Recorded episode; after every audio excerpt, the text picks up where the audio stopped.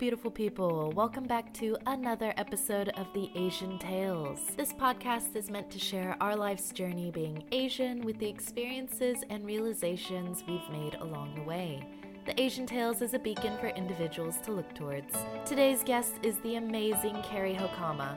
Cary is an author, content creator, kingmaker, and Japanese American. He shares what it was like growing up as a Japanese American, his experience as being an unmarketable Asian American in the music industry, and the importance of Asian individuals recognizing and stepping out of a second class mindset and Asian stereotypes. Cary Hokama shares his tale. Hello, Cary. Welcome on to the podcast. I am so happy to have you on here. Thank you so much for taking the time to come talk talk, talk with me. Absolutely. Thank you so much, Diamond. You know, today was a red letter day. This was marked on my calendar for a long time. So today's the day, Diamond. You and I, that's what's up. Yes that sounds good. Uh, just for our listeners, could you give us a brief introduction, who you are? I'd love to hear your ethnicity and maybe what you do and a fun fact. Oh, absolutely. So my name is Cary Hokama. I'm a second generation Japanese American on my mom's side, or I'm a fourth generation Japanese American on my dad's side. So I speak both languages. I'm a content producer, author, speaker, and I love to just create real cool lifestyle content revolving around food and lifestyle. And uh, just recently, especially during the pandemic, I've learned that saying uh, saying no to a thousand things is what's been keeping me safe and alive. Thank you very much for your introduction. You actually said something that I wanted to talk about today about being second generation versus fourth generation. I consider myself third generation from my grandparents' side or from my mom's side. How does one define themselves by that? Do you do you happen to know? Because I don't know. Like, do you say you're second gen or fourth gen? Like, which which do you go by? yeah, I only say that uh, to Japanese people, and it depends who I like to impress, right? So if mm-hmm. it's fourth generation, then they'll be impressed by how much Japanese I know. And then if it's if I say first generation, then or you know, so I don't know if I'm first or second because I was actually born in Japan, but I grew up here. So I guess I'm technically. Oh, I think you're uh, first then. I think so. I think so. So, uh, so knowing that, I think it's just um, it, it really doesn't matter. It's just a fun conversation to have with other JAs or Japanese Americans, but no one else cares. You said you speak Japanese. Do you speak it fluently? Is that what you spoke in your household growing up? Diamond, I wish I can. I wish I could say that. But growing up, yeah, I, was, I, would say that that was my first language. So up until maybe about fifth or sixth grade, that was my primary language. Uh, and then after that, it was just all English from there on out. So I can still speak like at a, a very elementary, middle school level, but that's about it. When did you move to the States? How old were you? I was two months old. So I came to the States. My mom was here. She's first generation Japanese she was here in LA and then she went to J- Japan just to have me, just to have like the support of her parents and her family. Mm-hmm. So that's why I say I'm like first or second. I went there just to, to be born and came right yeah, back. Yeah, yeah, Yeah. That's kind of interesting. Interesting way of thinking of it. First generation yeah. going back to have another first generation. See, that's what I'm saying. Yeah. So you still spoke Japanese in the household, even though you lived here up until fifth or sixth grade? Yeah, I mean, obviously, I, I went to American school too, so my mm-hmm. English and my Japanese were about the same growing up. But after middle school, I mean, I really, I really just kind of tailed off and and uh, just stuck to English pretty much. I wanted mm-hmm. to be mm-hmm. as American as I could be. And, yeah, and, yeah, and yeah. Growing up in the '80s, you know what I mean?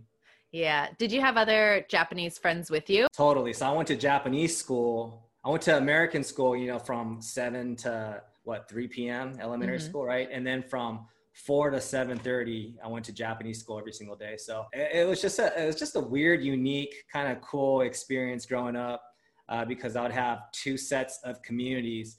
But uh, it's interesting because I would always try to like battle like where do I fit in because in American school, obviously, like I'm just like the Oriental kid, or, or there's a, a gang of Japanese Americans who are very clicky.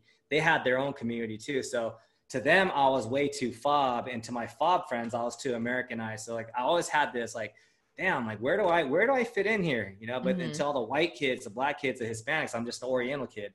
Mm-hmm. So it was just really cool to to be able to to to be sensitive to those feelings and that awareness at such a young age.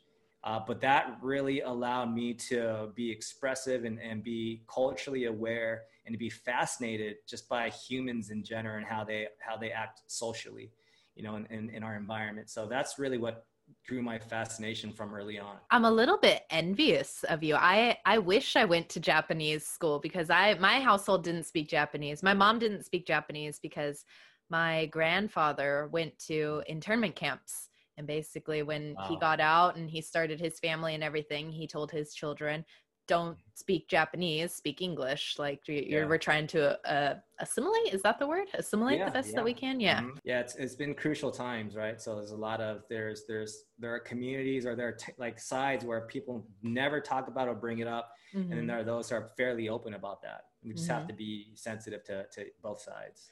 Did your dad go to an internment camp? No, none of my family did. And mm-hmm. so uh, it's weird. Like I never really thought about that. Like I never questioned why we didn't Mm-hmm. My dad's side, our Hokama side came from the from Japan in the 1800s, mm-hmm. right? So we've been here a long time. So I don't know how that that that didn't that didn't occur. I think at that time maybe my grandparents were missionaries, so they were somewhere else at that time. Maybe that's, ah. that's Yeah. Okay. So none of our families were in internment camps at all. Okay. I have um, a little bit of a cool story. My great grandfather, it's, it's not cool, it's actually quite sad about the internment camp, but my great grandfather, he's a farmer. My the Sakuma side of my family, they're all farmers. Mm-hmm. And I've heard that he had dynamite on him because he was clearing land for farming at the time. Wow. And they used that as grounds to send him to jail because he had explosives or, or, or weapons, basically, just just because they were trying to round up all of the Japanese people at the time. And it's like, it's a little bit ridiculous that you've done this. But our neighbor, he was really cool. He basically told my great grandparents that we will take your land. We'll we'll say we want it. We'll we'll buy it or however that worked. We'll take ownership of it. And when yeah. you come back we'll give it back to you. And that's exactly how it happened. So when they got out of the internment camps they came back. The neighbors are were still really good friends family friends wow. and everything like that. And they got their farm back and everything was good. Wow. So they, they honored their word at least. Mm-hmm. Mm-hmm. So I found something really interesting that I didn't know about you. You okay. used to be a rock star. Is, is that how it is? I was a musician. I, I, I was a front man of a rock band for eight years. Uh, if people say he's a rock star, then you know I'll just have fun with it. But I'll never call myself a rock star. I was a lead singer of a rock band, and that was that was just one of the yeah, I mean, definitely the greatest time of my life. I mean, now obviously, like I'm married and mm-hmm. I have mm-hmm. my life, and that's great too. But yeah, those are some good memories for sure. I just imagine young you with like the rock star hands, like on a stage, yelling, "Yeah!" I didn't go that far, but I did have all the piercings. I had long, longer hair. Um, I would at times just like paint my nails black, and, and it was crazy, man. Like I, I really had a great time. Those are the best days.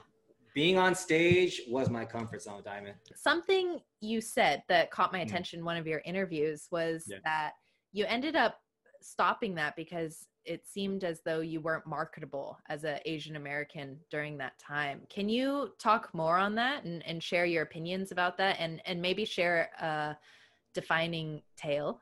See what I did there? A defining tale where you really saw that. Yeah, yeah. This is uh man, we're going, we're going, we're going way back. You're making me work today. Damn.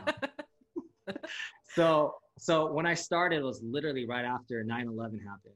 Mm-hmm. And uh, I had quit my job, right? I quit my job, my first corporate job. I was still in college, so I got a co- I got a gig while in college as a highlight producer. And uh, obviously, you can imagine my mom freaking out when I told her, "Hey, by the way, I quit to join a band," right? and, and typical uh, Asian like, parents, that type of thing. No, no, no, no. My my parents weren't very typical, so I was very fortunate in the sense that they never pushed me to be okay. a doctor, a lawyer. Like I don't think they even checked my grades ever since like maybe sixth grade or something like that. Mm-hmm. Right. So I was always I was always kind of like on my own and dreaming and, and and thinking of my clear cut future that I wanted for myself. Mm-hmm. Um, but the band days were dope because I had no filter in terms of like, oh, what's my marketability or how are we going to sell our, our our, our merch and our CDs. I was in the California, LA bubble, right? So I didn't think about the Midwest or East or any of the South. Mm-hmm. Uh, but you know, we were getting big out here in LA and opening for national acts.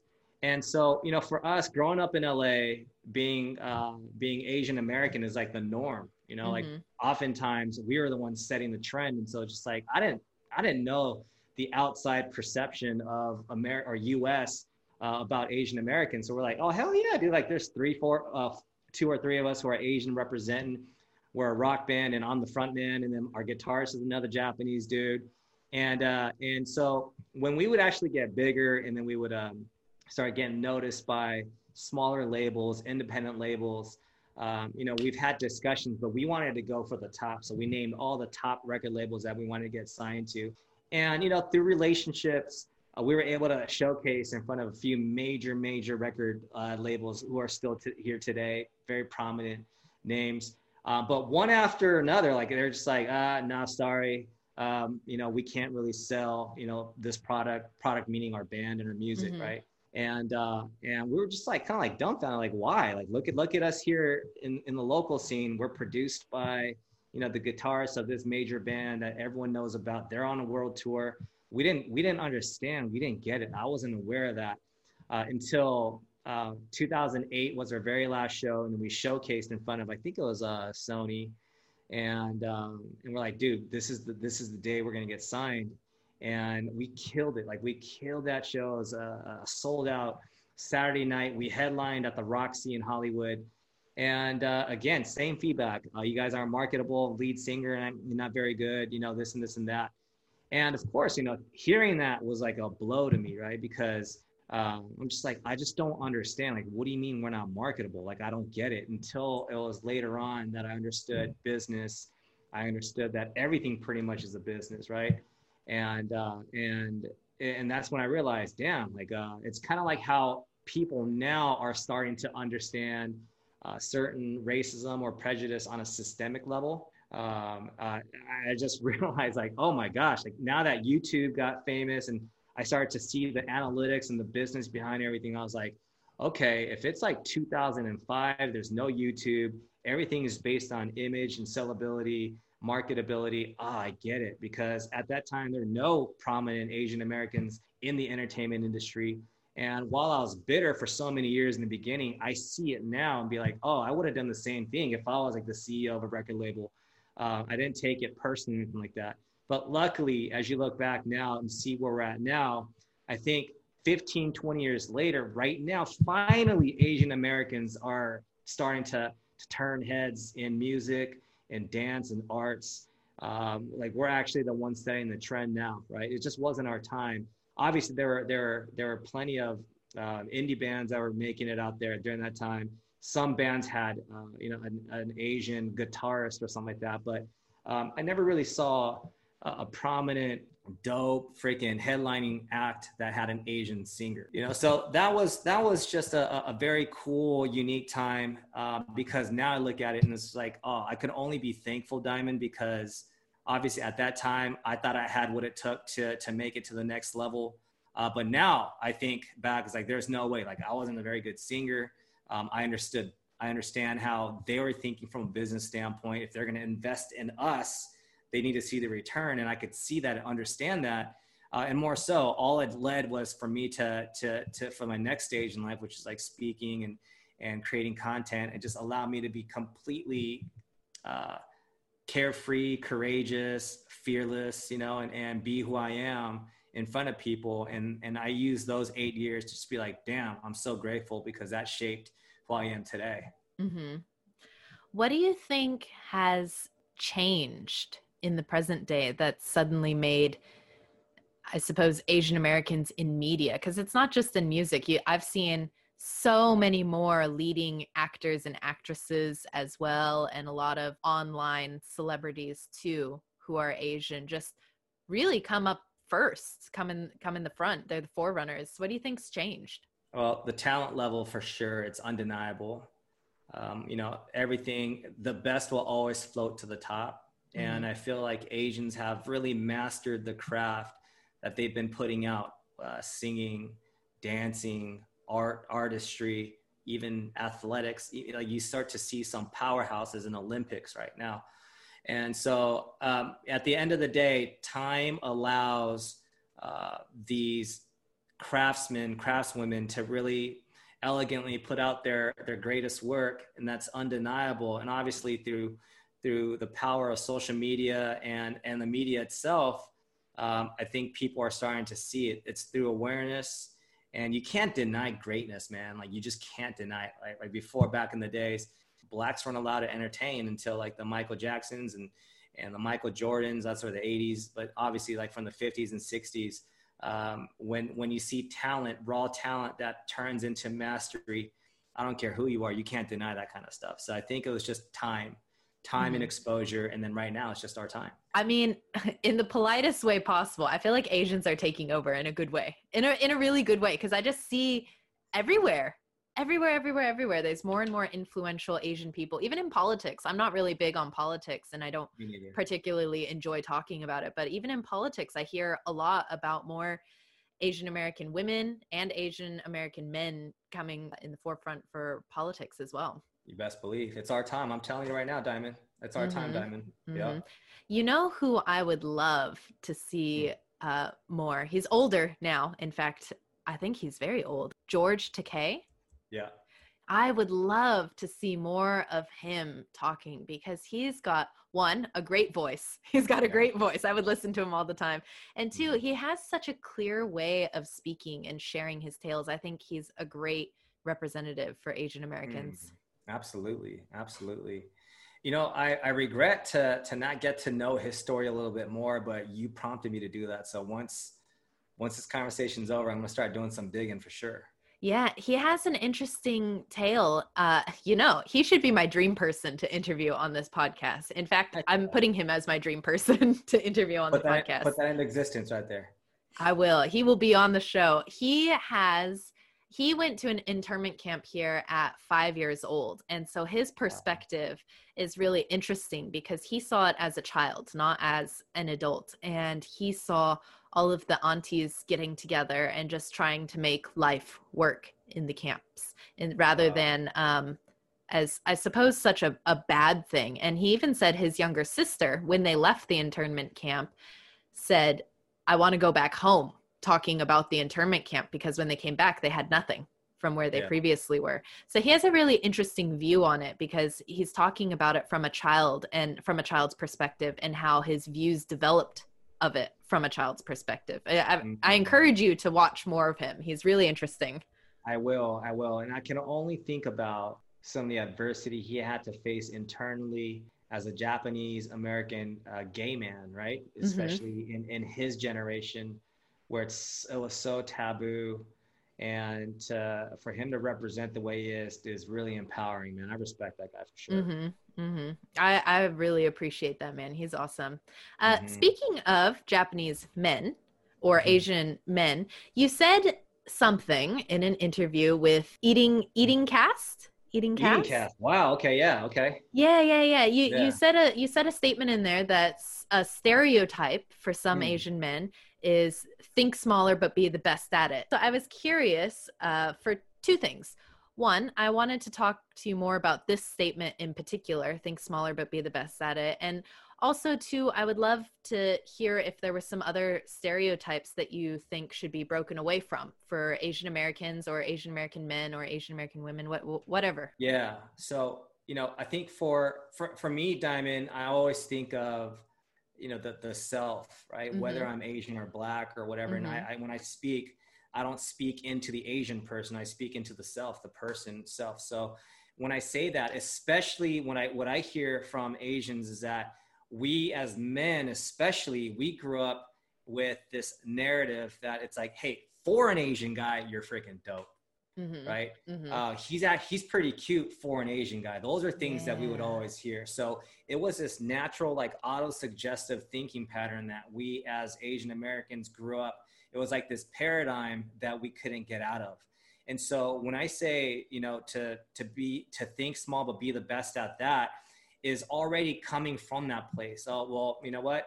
Uh, this is good for asians. So um, i want to be the director of engineering rather than the ceo because you know for an asian that's freaking dope. Mm-hmm. we have like these locked in narratives that's been passed down from generations that become normal for us. And so that's what i wanted to break free from. Like yo, dude, if you become the best at who you are, if you chase your fullest potential instead of, hey, for, for an Asian, this should be dope, if you could have a different relationship to the internal conversations that you have, then you can break free from anything and just be the best, period. Right. Mm-hmm. So it's, it's uh, Ichiro was one of the greatest hitters of all time. And he came, he was, they, they, hit, they heralded him as in Japan, he was the greatest hitter until he came to, to the United States, play for the Mariners, and he became the greatest hitter of all time. So they're never going to say, "Oh, you know what? For a Japanese good, he was a great he was the greatest Japanese hitter in major leagues." They're just going to say he was the greatest uh, mm-hmm. baseball player or the hitter in in in, in baseball. Mm-hmm. So it's it's basically what I'm saying is go for it all and shred all these inside narratives that's been clinging on in your own mind that automatically takes you to a second class citizen type of mentality and mm-hmm. that's all I wanted to say was like, dude, shred that. If that's what you're naturally thinking, a lot of us aren't even aware of that we're not conscious of that because at such an early age, that's been ingrained in our brain subconsciously, right? So by the time we're seven, our, our conscious is, is pretty much made up of everything that happened up until we were seven from everything that we've been told. Mm-hmm. And mm-hmm. so my narrative with those guys at Eating Cast is that we have to learn to unlearn things so that we can cast a, a better narrative for ourselves and be completely limitless in how we want to create our future. And mm-hmm. so, even with our future, let's shred every uh, stereotype or every narrative that we have, most of which comes from the guilt that's been passed down from our parents. And we're not aware of that. So we always think, oh, I'm a stereotypical Asian guy. They wanted me to do to become a lawyer, doctor. That's already a given. Everyone's been talking about that for the last 30 years. What people don't talk about is the guilt that they can get past that from their parents' narrative. A lot of us uh, are living our parents' dreams, that we're living out their guilt, right? We have to live out so that we don't feel guilty of going what we wanted to do because we felt this uh, obligatory type of a feeling from a, from generations passed down because they made all the sacrifices and whether they say it or not they have like this entitled uh, almost um, like well now I, I came from here and i brought you here for this opportunity so now it's your turn to take care mm-hmm. of me and whether it's said or not uh, that oppression is heavy. That oppression is still there. In that, in so many ways, we are locked in this prison mindset, and that's where the issue is. I believe more so than ever right now. And so mm-hmm. it's how do we break free? How do we unlearn the things from the generations that's being passed down mentally to break free from that, so that we can live in pure freedom and happiness and joy. You said something that I'm not entirely clear on what it means. What does it mean to be a second class citizen? It's basically how should I say this? So I can explain the best way through my own self narrative. Uh, when I got into personal development, and when I started saying to myself, you know, I am going to break out of my own mold, right? Mm-hmm. Meaning that I'm not going to think uh, from a very conventional way that I'm going to go to school, get a freaking kick-ass, amazing job, so that by the time I'm 65, hopefully I can retire. Mm-hmm. Um, I I committed to a life of personal discovery, freedom, uh, expression and just living out my best life. So my passion is me living to my greatest potential. Mm-hmm. And so when I sought after that, um, I got mentored by this fantastic man. Um, he's freaking awesome. He's a visionary. He's a leader amongst leaders. And uh, he's, he's till this day, he's doing some dope things with some amazing people around the world. I got to, I got to travel with him as soon as I got married and uh, we lived in community, lived at his house uh, for three months, and we would go and travel. So one trip, we went to Thailand, spent some time at the red light district with uh, human traffic victims. We went to uh, the tilapia farms where they housed people and they grew them, developed them so they can get away from uh, just a tyranny of oppression. And when we came back, we went to New York and we did some some real cool meetings did life with, for example, the CEO of Yves Saint Laurent, YSL, uh, the the founder of Clear uh, Charity Water, Clarity Clearwater, I forget. Charity Water, huge nonprofit organization. Some of the biggest leaders in New York, and I was his guest of honor.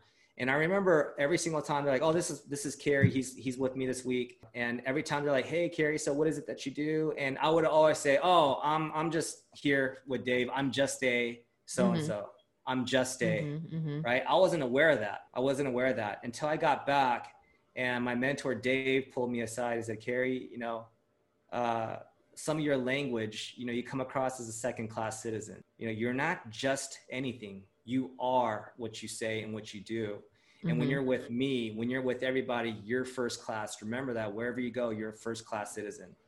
And that really changed the trajectory of my of my life, how I saw things, my self-worth, my confidence. That all of us have to start from a place where rudimentary in our skills, where we don't know as many, we're not as confident with who we are. But as we continue just to climb towards, you know, our our highest self, our ideal self, we always have to act that we are the most important person because we're committing to our self growth first and foremost always being first class and so it's it's just walking with pride and knowing that your best is yet to come because you're committing to that and and, and that's where i think a lot of times that second class uh, shows up in myself and i catch myself with that and i feel like i see that in other people mm-hmm. when i mm-hmm. always bring that story up it really hits them um, you know the way it hit me and it, we we formed this bond and that's, that's a great way for accountability to, to really spread and, and, and, and uh, for a community to just get strong my friends and how to get stronger together. So that's what I mean by second class citizen. I think a lot of people can relate to the I'm just uh or I'm just because even, even when you said that as soon as you said it as soon as you said that your mentor pulled you aside and pointed that out i was thinking of times where i've been like oh i think i've introduced myself as oh no no no i'm with i'm with my partner i'm just blah, blah, blah, thank you yeah thank you we do that with our partners we do that with our significant others we do that mm-hmm. with our mm-hmm. friends right mm-hmm. Uh, mm-hmm. we always start to like get feel smaller and you and you mm-hmm. become you, you start playing that role and i'm saying stop that like there ain't no reason for that like no matter where you are you are first class ah oh, i love that I, f- I feel inspired to do more right now that's what i'm saying man. So i mean diamond like you and i like treat, treat each other like king and queens right? Like we're always mm-hmm. loyal to each other. And and and the greatest asset is for us to always make people feel like royalty um, wherever they're at. Because the ability to allow people to meet people where they're at and then you get to champion that person to be their greater self is the greatest gift that you can give to people. But that starts by you living out to your fullest potential 1st mm-hmm, so that mm-hmm. there's nothing phony about that Mm-hmm. I completely agree. I'm actually going to pull the conversation back to the second part of the the topic which was some stereotypes that you think asian americans can break away from still it's it's a funny relationship i have with stereotypes down because mm-hmm. i always feel like i was again at six or seven i was mesmerized by entertainment so i watched uh, sports i watched movies and i watched entertainment like my parents were so busy trying to make ends meet uh, that I was always just kind of like watching Michael Jordan, Michael Jackson, and I would I was I was always fascinated by entertainers and actors and things that just resonated uh, greatness. Mm-hmm. And so when I say stereotype, like when I when I was growing up, I was like, damn man, like who do I what do I have to do to, to become like Michael Jordan or, or Michael. Jackson? Mm-hmm. I would emulate these guys to the T. I'd dance, uh, I'd sing, I'd freaking play basketball. And so even at seven or eight, I started auditioning for, you know, commercials and acting and, and dancing and singing. At 10, as a fifth grader, you know, I was in hip hop dance and I would tour around all the elementary schools in my neighborhood in our in our district as entertainers, right? So when it, I have different types of stereotypes mm-hmm. when I mm-hmm. think about that. Um, I didn't understand that we had stereotypes until I got into college. So when I went to Santa Barbara, I always was under the notion that Asians were cool. Like we were trends. Yeah, yeah, yeah. But the stereotypes are like, okay, that guy's a book a book nerd, or he's a dork, right? He's a dweeb, or he's like a, a um, you know, kind of like the unathletic type. But I counted that for every every race, like whether you're black or Mexican mm-hmm. or whatever. Like if you're a dork, you're a dork. If you're a nerd, you're a nerd. yeah. Right. So so but but but it wasn't until i got into college where i stepped in i was still myself and i thought that there was going to be a huge asian american community and i was like such the minority man like i couldn't I, like every hundredth person would be like maybe asian mm-hmm. and and then when i saw that asian i was like damn i can't see myself freaking hanging out with this dude because he looks kind of nerdy or dorky or, or whatever right so so i think that's when i realized damn like asians in, in certain demographics are super insignificant. They probably see me as a guy who's trying to be a, a, a as a dork, as a dork. but but I was super hip hip hopped out though. So the cool dork. As, yeah, but but you know that's when I realized, damn, I'm such an outlier, and they don't care about you know asian gangs and and and these cliques that we we had in, in la like they don't know. They just care about like which party they're going to go to that has the most kegs you know listening to sublime and and i was like so new to that scene. Yeah yeah yeah. Uh, and so i had to quickly acclimate and understand like wow man like this is a whole new world where uh, really it's it's a white dominated society. And uh, that was the first time I, I was really in tune with like stereotypes and prejudice and even mm-hmm. racism at times, you know. Mm-hmm. So it was a cool experience. But I would say this, Diamond, now that more so than ever, I think that the stereotypes, aside from the obvious, especially for men, which is like, you know, we're we're non-alpha, right? Meaning that we're more on the beta side, we're quiet, we don't stand up, we're uh, mm-hmm, we don't we don't mm-hmm. talk much. That we are, and there's like the sexual sexual like you know stereotypes and stuff like that, right? Yeah. uh, but you know, but the fact is that you know if you look at research i do understand that asians are the least sexually desirable a group of people in the united states and for women it's like black females mm-hmm. right and and when you think about that it's like man i, I wonder why like I, I guess i understand I, I, I can see it i just always had enough respect and confidence in myself that i was not one of those stereotypes so i would live it out you know? Mm-hmm. But I'd see certain guys, I'll be like, bro, you got to freaking like step up a little bit, you know, represent for us a little bit, right? Yeah, yeah. And the, the greatest conviction I had recently was this, Diamond, is that I, do you remember William Hung who did? Uh, yeah, American, yeah, yeah. Right? When he first came out, like I was so ashamed. I'm like, bro, like this is not the type of representation that we want for a community. Yeah for our people. A lot of the the prominent actors that you see, I don't get too hyped on. I'm not very t- I'm not very happy about the guys who play all these reoccurring roles where Americans or the outside race can kind of like laugh at us, not laugh with us. Mm-hmm. Right. And and I've come to accept it because they got to do whatever it takes to make money, feed their family, and support themselves. And I, I completely respect that. That's one thing. But a second thing is to continually fulfill that role where the outside can laugh at us playing those roles, I'm not a fan of. Mm-hmm. And so those are the stereotypes that I like to break. Again, that I believe we can be sex symbols. We are creative monsters. We're geniuses. Mm-hmm. We can mm-hmm. hold our own. We could go out there and speak in public. We can lead forces, like you mm-hmm. said, like in politics.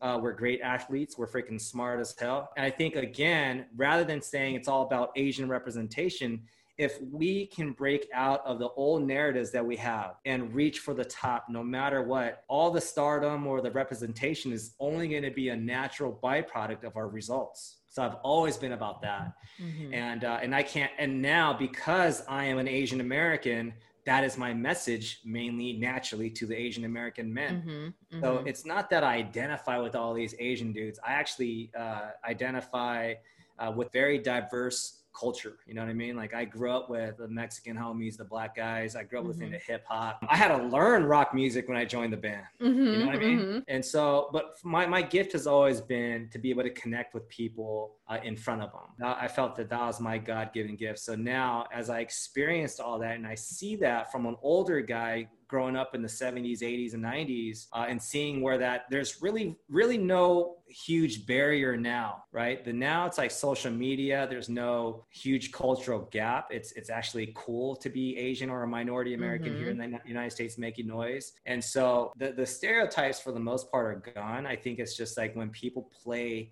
that tired ass role of of us being a dork or we have a uh, we have small penises or, or whatever it is, dude. Like when people play that role, it just irks the hell out of me because I mean, you're just playing into people laughing at us, you know? Mm-hmm. So the question was, how do, how do you break out? How you think they should be broken away from? It's to step into your personal greatness. That's mm-hmm. how you, that's how you break out of it. So I, I, mentioned William Hung is because I have a greater ending to that. So I, I used to judge William Hung. I used mm-hmm. to judge people like Margaret Cho, be like, man, you guys, you suckers, man. You guys are making us look bad. I actually had the chance to interview face to face William Hung. And I said, you know what, bro? All these years, people casted you as an Asian stereotype, but nothing could be further from the truth. It's because you, as opposed to a traditional conservative Asian American who just go this one linear path of going to school, get good grades, and you, and you support your family. Mm-hmm, mm-hmm. Uh, you kept on trying new things. You went on, on, on national TV to sing and you didn't give a crap about what people said about you. Yeah. and then you went on to, you went on to become,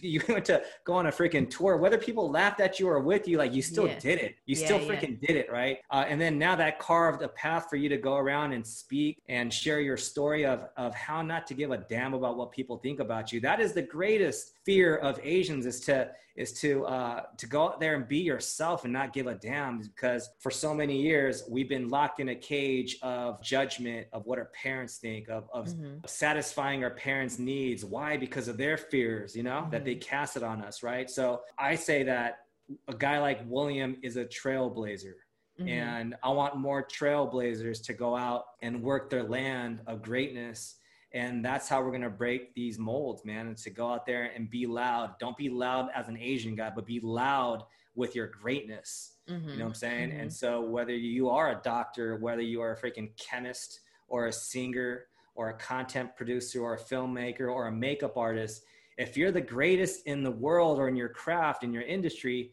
people are going to take notice not as an asian person but because you are a freaking master of your craft. And that's mm-hmm. what i continually encourage people to do. And that's like my passion is to i'm, I'm willing to die for that message. Mm-hmm, mm-hmm. and uh, and and that's what it is. And so say no say no to a thousand things and just do only that which gets you closer to your focus and your goals. That's what i that's what i continue to, to preach uh, to my mm-hmm. audience.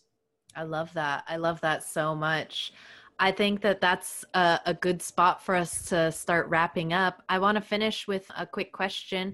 What advice would you give to a young individual who was in your shoes before? Yeah, I would say that when you think about life, no one's escaped life, right? We all die.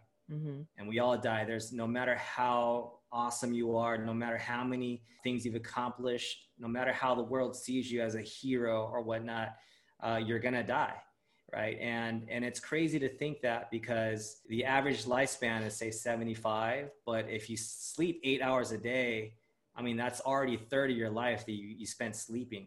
Mm-hmm. so when you think about the the present moment i want you guys to have a clear cut future of your highest self image like who's the highest person that you yourself want to be and i'd say to just focus on doing everything you can to achieve your higher self. And so that's that's what I could say is to to love hard. Money and all that will come and go, but really what you have is just like your reputation, the memories and the relationships that you create along the way. And so to yes, to to be present, live in the moment, but also have uh, an absolute crystal clear uh, image of yourself that you want to see at, at, your highest level. Awesome. Thank you so much, Cary. Thank you again for coming on to the show. I really appreciate it. If our listeners want to get more of you, where can they find you at? Yeah, the best way is I'm, um, I'm most active on Instagram personally. So I'm mm-hmm. at Cary Does, C A R Y D O E S. And that's my handle because I only show and post things that I do. So just Cary Does, and then whatever I post is what I do. And uh, I've been more active on on Facebook and YouTube as well. So please check out YouTube. I have two channels. I have one that's strictly personal development and entrepreneurship called Thou. And Thou means you, but it stands for the heart of us. So you are the heart of us. And uh, the next one is just more fun lifestyle food content. It's called uh, Food Fest Live. So catch me at any of those channels, and uh, I'm the one responding and engaging. So I'd love to get to know you guys and, and connect. Awesome. Thank you so much. Thank you, Diamond. This is dope. Asian Tales all the way. Thank you, beautiful people, for listening to another episode of the Asian Tales. The Asian Tales podcast does have a few announcements. First, Happy New Year's. Happy 2021, everyone. Fingers crossed that things go really well this year. Second, the Asian Tales podcast will be removing their Patreon page. We've decided to just post the bonus mini episodes to the regular Spotify channel. The bonus mini episodes will also be having advertisements tied to them. So we are trying a new thing, and I hope that it works out and that it's not too much of an inconvenience to our listeners. The Asian Tales podcast posts new episodes the 1st and 15th of every month. Sometimes it is the 2nd and 16th of every month. This time we were a little bit late because our host, me, had a little bit of a cold and I was not able to post or record the intro to our episodes. I hope that you enjoyed this, and if you are interested in getting a hold of me, you can reach me at Instagram at Diamond Rypka, D I A M O N D R Y P K A. Thank you so much for listening, and we will catch you next time.